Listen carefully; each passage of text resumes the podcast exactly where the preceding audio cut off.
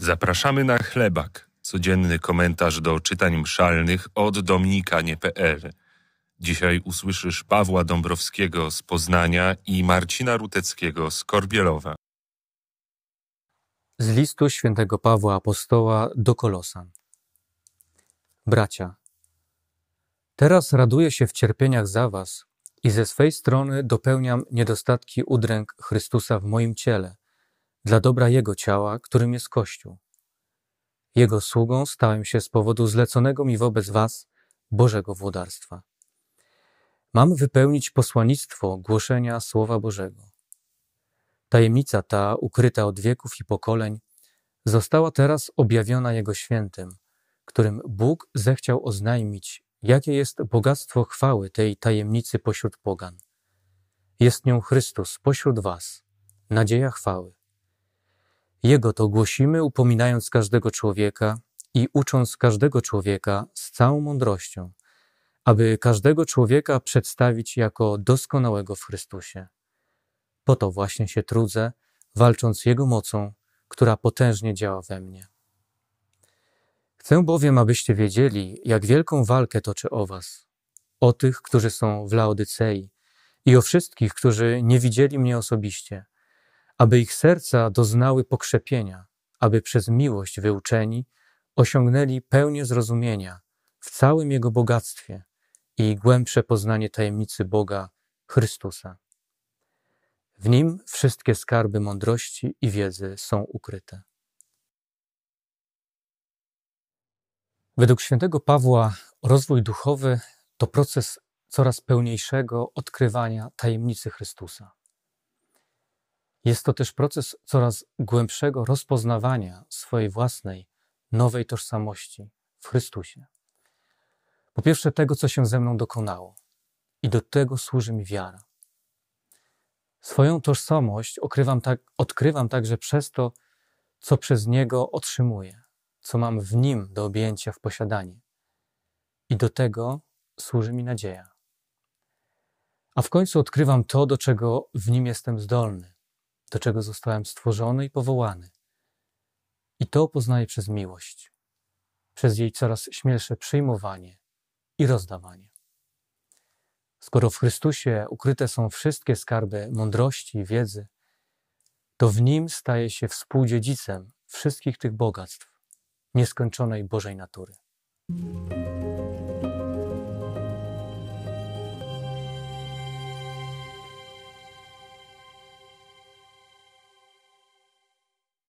Z Ewangelii według świętego Łukasza. W szabat Jezus wszedł do synagogi i nauczał, a był tam człowiek, który miał uschłą prawą rękę. Uczeni zaś w piśmie i faryzeusze śledzili go, czy w szabat uzdrawia, żeby znaleźć powód do oskarżenia go. On wszakże znał ich myśli i rzekł do człowieka, który miał uschłą rękę: Podnieś się i stań na środku. Podniósł się i stanął. Wtedy Jezus rzekł do nich: Pytam was, czy wolno w szabat czynić coś dobrego, czy coś złego, życie ocalić, czy zniszczyć? I spojrzawszy dokoła po wszystkich, rzekł do niego: Wyciągnij rękę. Uczynił to i jego ręka stała się znów zdrowa. Oni zaś wpadli w szał i naradzali się między sobą, jak mają postąpić wobec Jezusa. E, w dzisiejszej Ewangelii Jezus staje na ławie oskarżonych. Motywem przewodnim dzisiejszego Słowa Bożego jest cud uzdrowienia człowieka z uschłą ręką. Ale tak naprawdę ten dobry czyn Jezusa staje się kanwą oskarżenia go o niewierność prawu. Uczeni zaś w piśmie i faryzeusze śledzili go, czy w szabat uzdrawia, żeby znaleźć powód do oskarżenia go. Oczywiście nie jest to pierwsza sytuacja, kiedy przeciwnicy Jezusa, faryzeusze i uczeni w piśmie szukali pretekstu do oskarżenia Jezusa. Innym razem czekali, by pochwycić go na jakimś słowie. Kiedy przyprowadzili kobietę pochwyconą na cudzołóstwie, czekali na reakcję Jezusa, aby go oskarżyć. Apogeum nienawiści i oskarżenie Chrystusa dokona się w czasie sądu przed Herodem, przed Kajfaszem i przed Poncjuszem Piłatem. Czy was to dziwi? Bo mnie wcale. Żyjemy w czasach, kiedy oskarżanie innych, często niesprawiedliwe, a nawet zupełnie bezpodstawne, stało się przyzwyczajeniem wielu z nas. Komuś, kto tak postępuje, już bardzo niedaleko do tego, żeby także Bogu wciąż mieć coś za złe. Gdzie był Bóg, kiedy autobus z pielgrzymami spadał w przepaść? Czy Bóg nie widzi mojego nieszczęścia? Dlaczego nie wysłuchuje moich modlitw? Tyle się modlę o dobrą żonę. Czy Bóg mnie nie słyszy? Jeśli Bóg nas kocha, to dlaczego tyle zła jest na tym świecie? Czemu wojna na Ukrainie jeszcze się nie kończy? Dlaczego tak wielu ludzi zginęło 22 lata temu podczas zamachu terrorystycznego na World Trade Center? Zatem ta sytuacja z dzisiejszej Ewangelii nie jest niczym nadzwyczajnym. Czekamy, aby złapać Boga na jakimś kłamstwie, na niekonsekwencji, na okrucieństwie, na niesprawiedliwości. Początkiem takiego myślenia jest ukształtowanie w sobie obrazu Boga na obraz i podobieństwo samego siebie. Benedykt XVI jeszcze przed swoim wyborem na papieża tak o tym pisał. Coraz częściej zamazujemy oblicze jedynego Boga. Na przykład, gdy mówimy: Cóż, wszyscy bogowie to jeden i ten sam Bóg.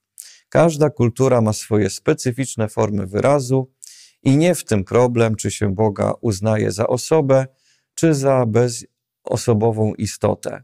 Czy się go nazywa Jupiterem, Siwą, czy jakkolwiek inaczej. Coraz wyraźniej widać, że Boga nie traktuje się poważnie, powie papież. Że odeszliśmy od Boga i zwracamy się już tylko ku zwierciadłu, w którym widzimy jedynie nasze własne odbicie.